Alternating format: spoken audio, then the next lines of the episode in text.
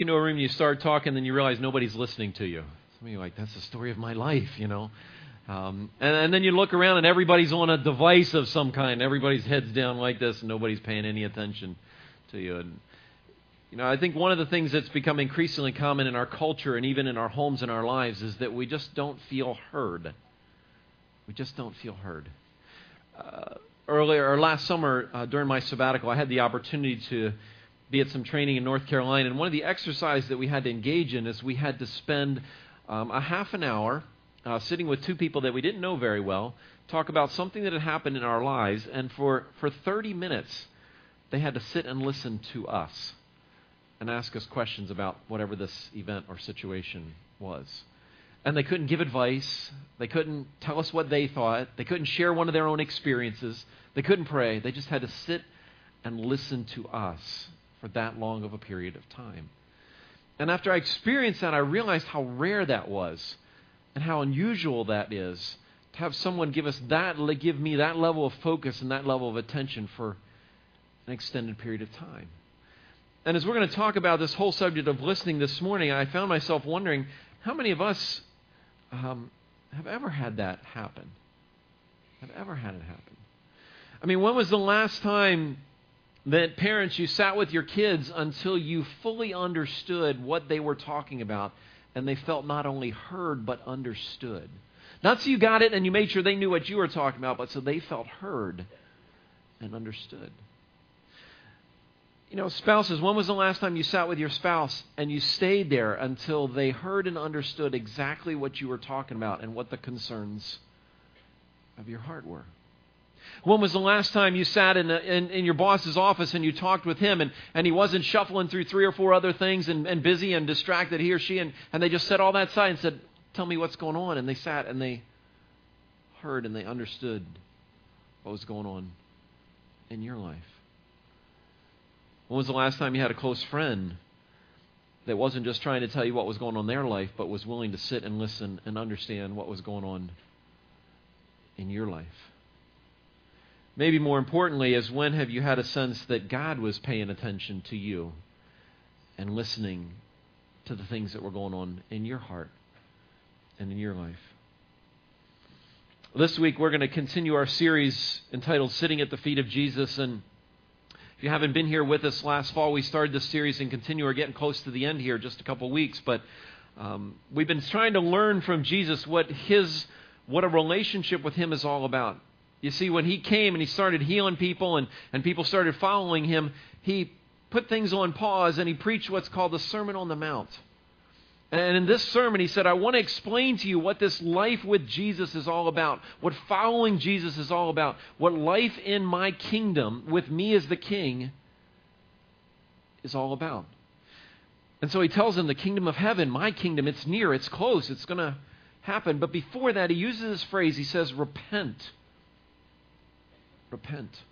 It's kind of a staggering phrase because he says it to good people, to religious people. And the word repent means not you add more things onto what you're already doing for God, but repent means you stop doing something and you turn your attention to something different. And so each week, as, we've un- as I've unpacked one of these concepts that Jesus was talking about, my challenge and the challenge to you consistently has been what is it that I'm doing that God is calling me and inviting me to turn away from, and Jesus is inviting me to begin to do as someone who wants to follow him and wants to be a part of his kingdom. Last week we looked at the subject of judging others, a, a, statement that Jesus made, which is used against people of faith over and over again, and that's this statement don't judge. Don't judge. And Jesus actually did say that. Matthew chapter 7, verse 1. And we looked at it last week that what often happens, and if you look at this chart, that what happens is we, we see someone do something and there, that an action takes place, then we evaluate that. Is that good or bad? And then the next thing that we do is we assign a motive. This is why they did that. And then we cast judgment on them for doing that. And unfortunately, our culture says you need to be tolerant, which says you just observe and you can't say anything or speak in anything. But We live in a culture with rules, and there is a sense of morality in our culture where people do say things are right and things are wrong. And so that doesn't even fit with the world that we live in. But Jesus suggested a different approach. he said, before you have that conversation, He said, I want you to look at your own life in the mirror. I want you to pay attention to the big things in your life and in your heart. And as you begin to do that consistently and over and over again, what's going to happen is there's going to be a shift in your heart and a shift in your mind from assigning motive to extending grace. As you encounter something that you see and you observe is not right, is not appropriate towards you or towards someone else, you're going to, instead of assigning motive, you're going to say, maybe there's more to this story. Maybe I need to listen. Maybe I need to ask some questions. And maybe then, instead of casting judgment, I'll be able to extend love. And if you weren't here with us last week, I'd encourage you to go online and listen to the message as I talked about that last week. But this week, Jesus moves into some verses that are a little more familiar, and especially one at the very end that we're going to see. And in these verses, it appears that he's talking about prayer, and I think that's a component of it. And prayer was really at the heart of the Jewish community. Uh, the book of Psalms was known as their prayer book most Jewish people had the whole book of Psalms memorized, and they would stop for prayer three times a day, and they would pray through or recite one of the Psalms. It was part of what they did all the time, over and over again. And so for Jesus to talk about prayer was not something new. And in this section, it kind of appears that he's talking about prayer, but before we look at that, I want to challenge you to consider a different perspective. Because whenever Jesus tells us something that should be true about our relationship with God, he said that should be true about our relationship with other people. There was not a dichotomy between this is how you relate to people and this is how you relate to God. They were inseparably linked. In Matthew chapter 6, Jesus said, If you forgive men on earth, then your Father in heaven will forgive you.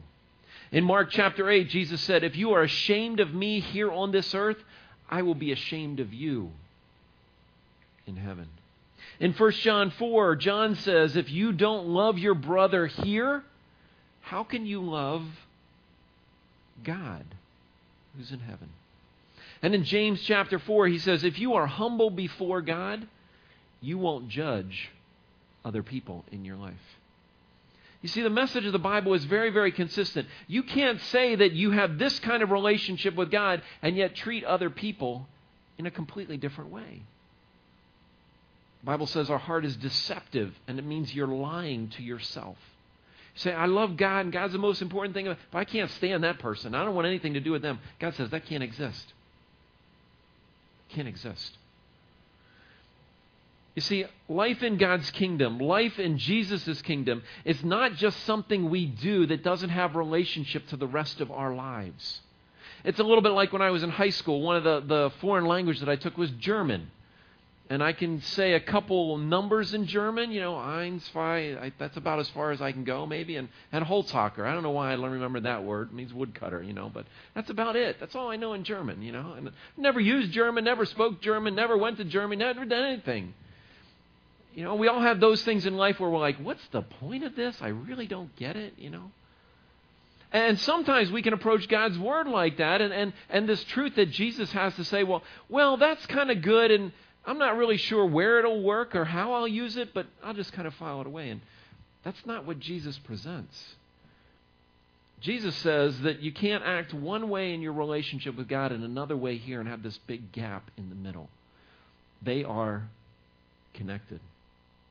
And so, what if the first part of this passage, where he talks about ask and seek and knock, is not just about our relationship with God, but is about how we interact with one another? How we interact with one another. You see, if prayer, if talking to God is simply an extension of the way we talk to other people, and talking to God is about what is happening in our lives here together, maybe those things should go together instead of being totally separate concepts. You say, I'm not sure, John. What do you mean by that? Well, let me ask you this. If you are judgmental, judgmental towards other people, and then you go and ask them for things, how likely do you think they are going to be to grant your request? Probably not very likely. Uh, what if your interaction with people is not one in which you are you are gracious in how you pass along the truth of God's word and the things that are important to them, but you just kind of dump this on everywhere you go, and then you go and have tried to have meaningful dialogue with these people. Do you think they're going to be open to that? And I'd suggest probably not. You say, so why is Jesus telling people to do this? Why is he telling him to do this? One thing I've discovered is there's one of the common struggles that I interact with people about is their desire to please people and feel accepted by people. It's a very, very common struggle. And one of the ways that struggle lives out or fleshes itself out is that in conversation and in dialogue, we assume what we think the other person will say and do, and then we carefully and in a calculated way enter conversation and engagement and dialogue with them. Jesus says, Why don't you just ask?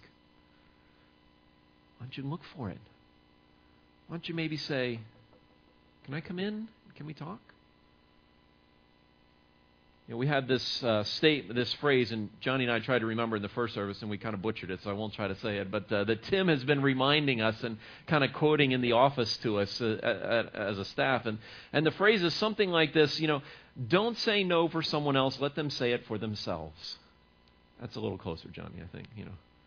You say, why, why, what's that mean? Well, a lot of times we assume for people what we think their response will be to a question, to a conversation, to a situation, and we don't give them the dignity of choice. It's what God's created us, being in His image. Often I'll say to people when they're talking about something difficult, I'll say, Why don't you just knock on the door and see if they're willing to open the door? Maybe they will, maybe they won't but let them choose. Let them choose. And maybe what Jesus is inviting us into is maybe he's inviting us into a way of relating to other people, a way that values the dignity of people, a way that doesn't attempt to play God in their lives and assume things for them, but simply to just ask. Simply to be curious and seek. Or maybe to knock and see how the door gets opened. I also think this is talking about prayer. Remember, our relationship with people is the way our relationship with God should be. And so Jesus invites us into the same kind of relationship with God. Now, what this passage doesn't do is this passage doesn't offer guarantees about your prayers. It doesn't this passage for me this week, and as I spent time with it, has pushed more questions to the surface than answers. And so if you walk away with a lot of questions, you're in good company. But I hope this passage will give you a sense of encouragement about how and the way in which we bring things to God. And the first thing he says is you should just ask. You should just ask. And for some of us, that's easier than others. For some of us, it's really, really hard. You know, when I think about this in relationship to kids, they want something, they just ask. They don't assume mom and dad can't or won't, or they don't deserve it at that moment in time, do they? They just ask. And if they don't get it, what do they do the second time? Ask. What do they do the third time? Ask and ask and ask. And it doesn't really matter where you are, what's going on. If they're your child and you're their parent and, and they need you for something, what will they do? They'll ask. Now, it didn't happen in this service. It happened in first service. But some of you know my daughter was stuck in North Carolina last week in the midst of one of those storms. And uh, she was trying to decide what to do and had tried to, to text her mom, who was sitting in the service, but she didn't have her phone on her or near her or charged. I'm not sure which of the above, you know. Tried to text her brother, but he had his cell phone turned off, which in church was actually a good thing. But her father did not. And so my cell phone rang, and it was my daughter last week. And a bunch of you asked me after church, why didn't you answer your daughter's call? You know, middle of church when you're standing up here, you know. But she didn't think twice of it because she needed her dad to answer a question. So what did she do? She simply tried to ask, regardless of what situation I was in. And Jesus invites us to do the same thing. Unfortunately, for some of us, we've asked. And we've asked God a lot. And we've asked Him often. And He hasn't answered. We find ourselves wondering Why bother? Why bother? Jesus not only invites us to ask, but the second thing he asks us to do is to seek. Seek. And even though he asks us to do that and says, if you seek, you will find, the problem is, is there's so many things that I want to try to find answers for that, that the Bible doesn't really tell me about that. You know, I, I need an answer. Do I take this job or do I take this job? And it, it doesn't tell me. Do I make this financial decision or this one? Do I stay in this relationship or do I end it and move on? Do I have that hard conversation or do I not? And it's hard because the Bible doesn't always give us the most specific answers that we're looking for. And some of us have had situations in our lives where we sought God, and we prayed, and we had this clear sense that this is what God wanted us to do, and we took that step and it was an absolute disaster. And we're like, well, that was really helpful. You know? How do you seek? How do you seek? Some of us take a quick glance. Nah, not here. Move on. Others of you are a little more persistent. I, I know it's here. I left it here. I saw it here the other day, last week. And you keep looking, you keep digging, you try to find it. Even though sometimes you do and sometimes you don't. Last thing that Jesus calls us to do is knock. He calls us to knock. When someone knocks at the door, you know, we wonder who is it? Who is it? If you're on the other side of the door and you look through, ooh, I'm not answering that, you know. Um, sometimes they don't knock, they just stick things in your door, you know. It happens on Sunday afternoons around here. Um, sometimes someone tries to get a hold of us on our phone and we decide whether we're going to take that or not. But Jesus invites us to knock. And notice he says, the door will be opened. He doesn't say the door you want opened will be opened. And this leaves us with all kinds of questions. Because we know we're supposed to ask, we know we're supposed to knock, we know we're supposed to seek, but sometimes God doesn't take us down that road that we want to go. The truth is, for you, if you've stopped asking, if you've stopped seeking, if you've stopped knocking, then ultimately what it says about you is that you don't believe God cares about your concerns. And that may be a hard one for you to swallow this morning. The truth is, if I've stopped asking, if I've stopped seeking, if I've stopped knocking, then ultimately I don't believe God cares about my concerns because if I believed that He cared about me, I would keep asking, seeking, and knocking, even if I didn't get an answer or the answer that may be uncomfortable. You see, the truth is, Jesus is not here trying to guarantee us that He will answer our prayers the way we want them. Didn't even happen for Jesus. Remember when he was in the garden? And he said, God, if there's some other way, I know this is the way you have for me. I know this is the path to the cross. If there's some other way, please show me that other way. I'd like to go over here and take this path. And ultimately, he submitted his will to God's will, but sometimes even he didn't get what he wanted. And this passage may be more about asking us this question Do I believe that God is good? even when He doesn't give me exactly what I want? Do I believe that God is good even when He doesn't give me exactly what I want? When life is hard, when life is difficult, when we face loss, the two questions we ask ourselves over and over and over and over again is number one, is God good? And number two, is He faithful? And what I believe Jesus is speaking into is God's goodness in this passage. And he focuses on that by in verse 9. Look what he says there in verse 9. He says this. He says, if a, if a son, which of you, if your son asks for bread, will give him a stone? Or if he asks for fish, we give him a snake? It's interesting because as he's, as he's exhorting us to ask, to seek, and knock, he doesn't say, and if you do this, this is exactly what will take place. You'll get what you want, which is often what motivates us to ask, seek, and knock in the first place.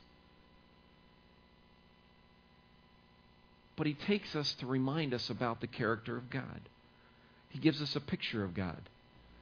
And he reminds us of what it's like for us as parents. If one of our kids asked us for something to eat, something they needed, would we give it to them? Absolutely. But do we give them things that can harm other people? You know, kids, stones in the hands of a child, nothing good comes out of that, does it? Nothing good, you know? It gets thrown, somebody gets cracked in the head, something gets broken, you know. Somebody's crying, somebody's stones in the hand of a child are never, never good, you know. And then he says, How about fish? You know? They ask for fish. Would you give them something that they can eat, something nutritional? Or would you give them something that could scare them and could cause harm to them? No. No, of course. Of course we wouldn't. And so there's this truth, there's this reality that God is a good God. And the Bible repeatedly says that over and over again. Look at the verse on the screen, Psalm 84:11. It says, "For the Lord God is a sun and a shield, gives us life, protects us. He bestows favor and honor. No good thing does he withhold from those whose walk is blameless." Isaiah 49:15 says, "They will neither hunger nor thirst, nor will the desert heat or the sun beat down on them. His compassion on them will guide them and lead them beside the springs of water." I think if we read the Bible, we find these statements over and over and over and over again about God's goodness. And he reminds us about it here. A lot of dads and moms in the room here today. How many dads and moms, if your kids ask you for something that they needed, how many of you want to provide that for them? Let me see your hands. Nearly everyone in this room puts their hands up. Everyone, right? That's what we want to do. That's at the core of who we are. But how many of you, every time, give your kids something good after they've been acting up, whining, complaining, and causing fights with their siblings? I don't see any hands. How many of you give your kids what they want every time when you've had a bad day and, and work has been brutal and you're feeling exhausted and you're weary? See any hands? You know, Jesus goes on to say in the next verse, verse 10 or verse 11, he says, If you then, though you are evil, know how to give good gifts to your children, how much more will your Father in heaven give good gifts to those who ask him? I don't like to admit it, but Jesus calls us all evil in this passage. Truth is, sometimes I give my kids what they want to get them to do what? Stop asking, right? Might not be good for them, but it's good for me, right? Sometimes I don't give them what they maybe should have because I assume that they don't deserve it. I may or may not be right or wrong, and sometimes I am wrong. If we're really honest and we ask ourselves painfully hard questions, we can certainly see things in our lives where our relationship with our kids, even though our desire is to give good things to them, that we don't. We don't comes out of our own selfishness, our own sinfulness, our inability to know everything. Sometimes just to keep our kids happy with us because we're not willing to parent them. And Jesus says, if that's the way you are, how much more will your Father in heaven give good things to those who ask?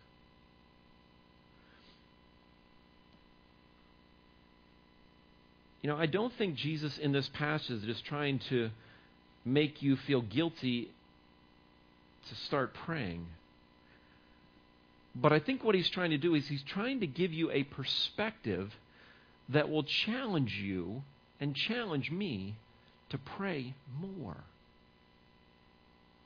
To pray more. I don't think it's hard to say to people, you know, I should be people most people think, "Oh yeah, I should be praying, especially people of faith." I think most people admit, I'm really not praying as much as I should. But most of us aren't motivated to do that. It's interesting, Jesus' approach is not to make us feel guilty about what we're not doing, but to say, You have a Father in heaven who is waiting to give good gifts to you. We just ask. We just seek. We just knock. He's just waiting. Why, why wouldn't you? What's keeping you from doing that? I read a couple thoughts on what's keeping us from doing that. And the first one is that we want to do things ourselves. We want to do things ourselves. Some people ask me from time to time, you know, John, should I talk to God about everything? I, I think it's reasonable to talk to God about everything, but I don't think you have to wait for God to do everything. I mean, I think if you know how to tie your shoes in the morning, you probably shouldn't ask God, should I tie my shoes in the morning? You know, you should probably do it. You know? If you know how to cook dinner and it's time to make dinner and there's food there, I don't think you should ask God, should I make dinner tonight? I think you should go ahead and do it. Now, if there's no food there, you might have to ask God about that. But but I think the struggle for many of us, especially in the community we live in, is we're far too good at doing so many different things that we don't ask God for His help in other things. It's probably not a week that doesn't go by that I don't have a conversation with someone and say, You are really good at doing a whole bunch of things, but on this arena of your life, you can't do it by yourself. You need God's help.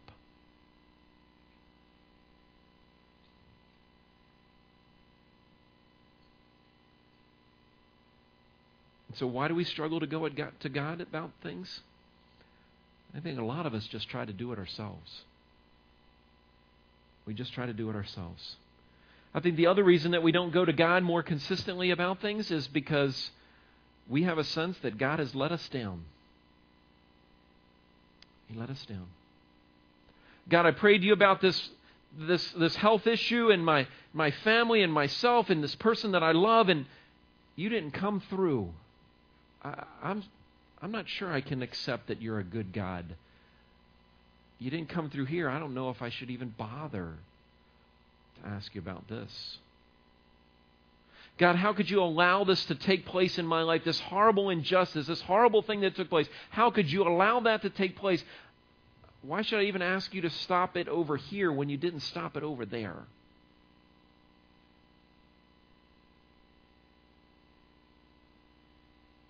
I think a second reason we don't go to God very often is because we have this sense that God has let us down. That we ask, He wasn't listening. We saw it, but He didn't really give us a plan that worked. And we knocked, and he didn't open the door.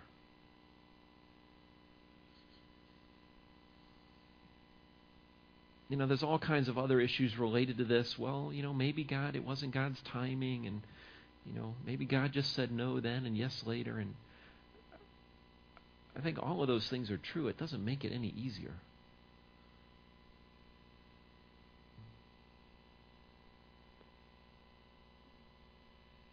as I was preparing to speak on this subject, it was. I don't know how else to describe it. It's just been a wrestling for me internally because I know that God is good. But I don't understand why God hasn't done something about certain things I've been praying about. Not even things for me. Things for some of you that I think and I know are good things. But God, why why haven't you done anything here? Why haven't you showed up?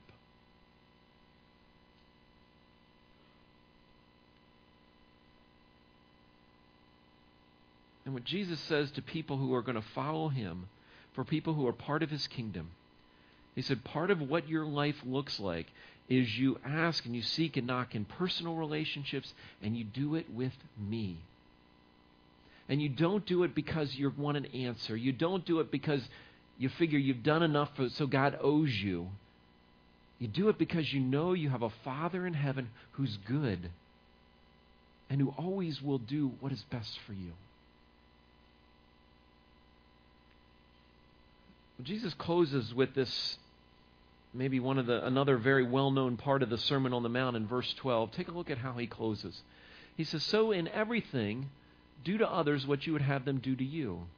For this sums up the law and the prophets. Anybody know what this is traditionally called? The golden what? Golden rule, right? Golden rule. Do to others what you want done to what you, what you want them to do to, to you. And this can come across if you think about it it come across a little, sounds like a little selfish. You know, I'll scratch your back, you scratch mine. You know, what is Jesus really saying to his followers here? Well, it's really kind of a parenthesis, the backside of parentheses that he started in Matthew chapter 5 when he said, I didn't come to destroy the law and the prophets, but I came to complete them. And then he says, Let me sum this all up in one statement. You know, the religious leaders and churches in general are really good with adding lots of layers to everything, you know, making things really complex. And Jesus said, I want to shrink this down. I want to make this really, really, really simple. He did that in Matthew chapter 23 when he said the two most the two commandments out of all the 600 that matter that are that I, they, they tell you that matter. There's two that are most important. And the first is to what? Love who? Love God with everything you have. And the second is to love who? Your neighbor as who? Yourself. Paul thought this was exactly what Jesus was saying. Look what he said in Romans chapter 13. It's going to come up on the screen there. Romans 13. Um, there we go. The commandments you should not commit adultery, murder, steal, covet, whatever other commandments.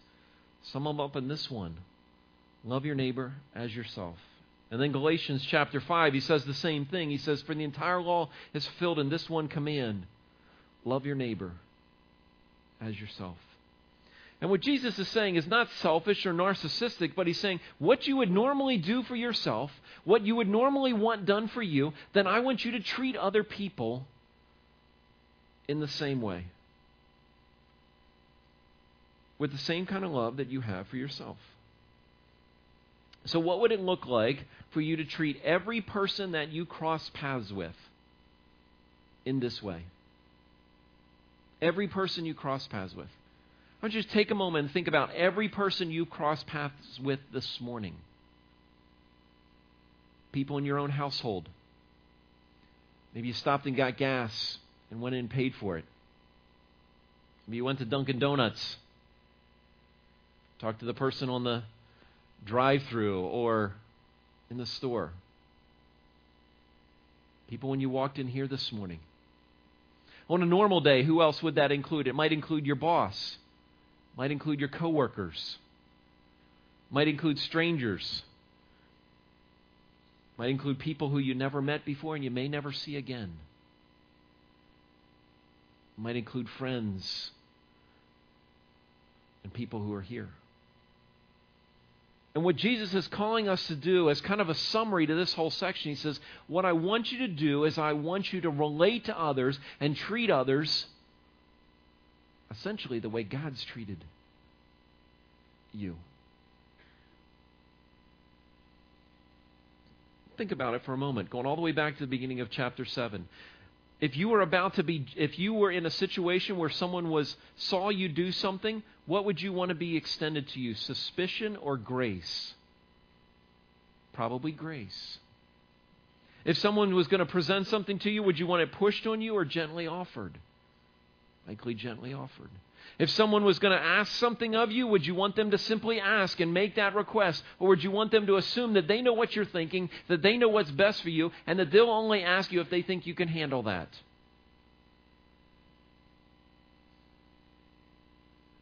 Jesus says, What I want you to do in relationship to each other is I want you to treat one another in the exact way that you want to be treated.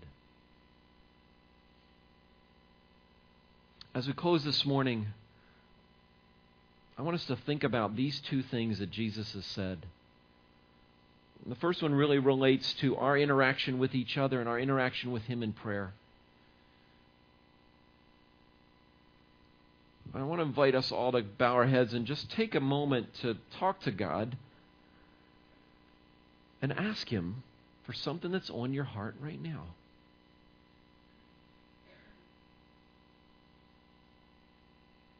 Maybe it's something that you've been asking every day, every week, every month, every year for a long time. And you ask again. Maybe it's something you gave up on.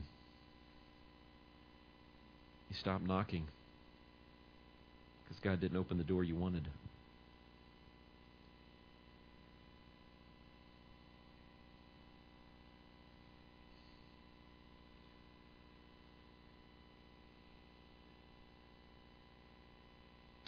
Maybe it's direction on a matter in your life in which there's two paths in front of you and you don't know which one to choose.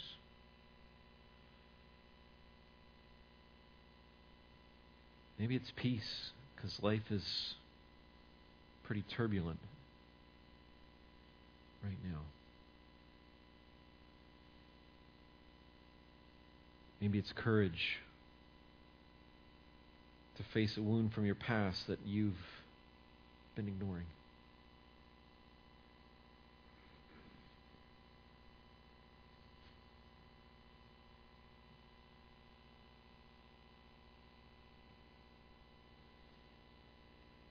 And as you talk to God, remember that He is your Father and invites you to bring these things to Him.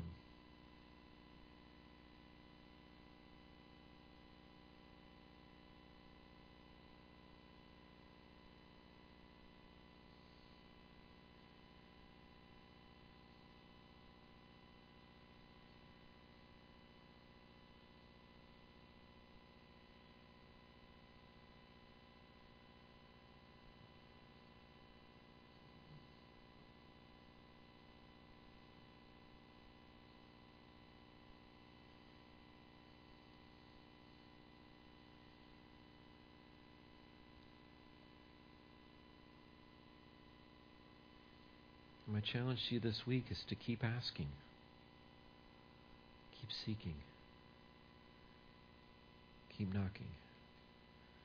Not only with the people in your world, with God as well. I invite you to do one other thing. I want you to take uh, maybe the, a piece of paper out of your program and pull that out with a pen pull out your smartphone, click on the Notes tab. I want you to do something as we close. So pull out something to write with, something to put a couple words down. I'm only going to need you to write, write down two or three words. Two or three words. So pull out paper and a pen, pull out your smartphone. But I want you to answer this question How do I want to be treated this week? How do I want to be treated this week? I'll give you a couple words to kind of get things rolling. I want to be treated graciously this week. I want to be treated with kindness. I want to be treated gently. I want to be treated with compassion.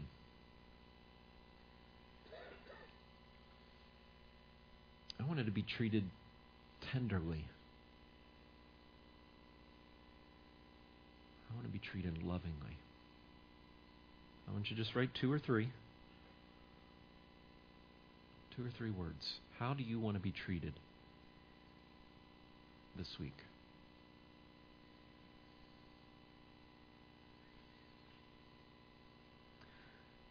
You know what Jesus says to you? That's how I want you to treat other people. That's how I want you to treat other people. Don't go to them and say, Why aren't you? Why didn't you? Let's say, God, help me too. Treat other people this way. You know, imagine what it would look like for us as a community of people for people who are people of faith to treat others like this. Every person that crossed our paths. Every person. Every person. Imagine what it would be like for us in our small group settings when we come and we pray that we consistently, week in, week out, bring the same requests, the burdens of our heart, the things that we're knocking on God's door saying, God, would you do something? God, would you show up? Instead of maybe our aches and pains, we talk about them regardless. Everybody knows about them, you know. Family members' aches and pains. And we don't do it because we know we're going to get an answer. We do it because we have a good and loving Father who cares about each one of us. Let me pray for us as we close.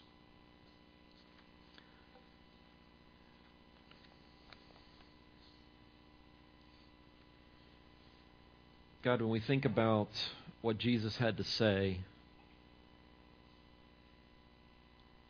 pretty common phrase do to others what you want them to do to you. Easy to say, hard to do. That seems to be the theme in the Sermon on the Mount. Easy to say, hard to do. Easy to talk about asking God over and over again, believing that He's good when life has not been good.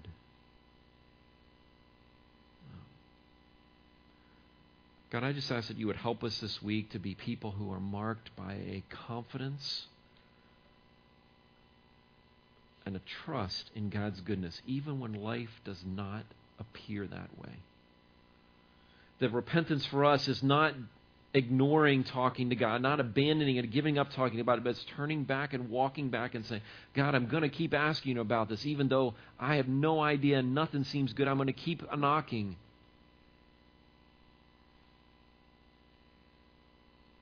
And God, instead of demanding what I want from others to do for me, that I'm going to choose to do it to them this week with your help. Because I can't do this on my own. We need you, Jesus.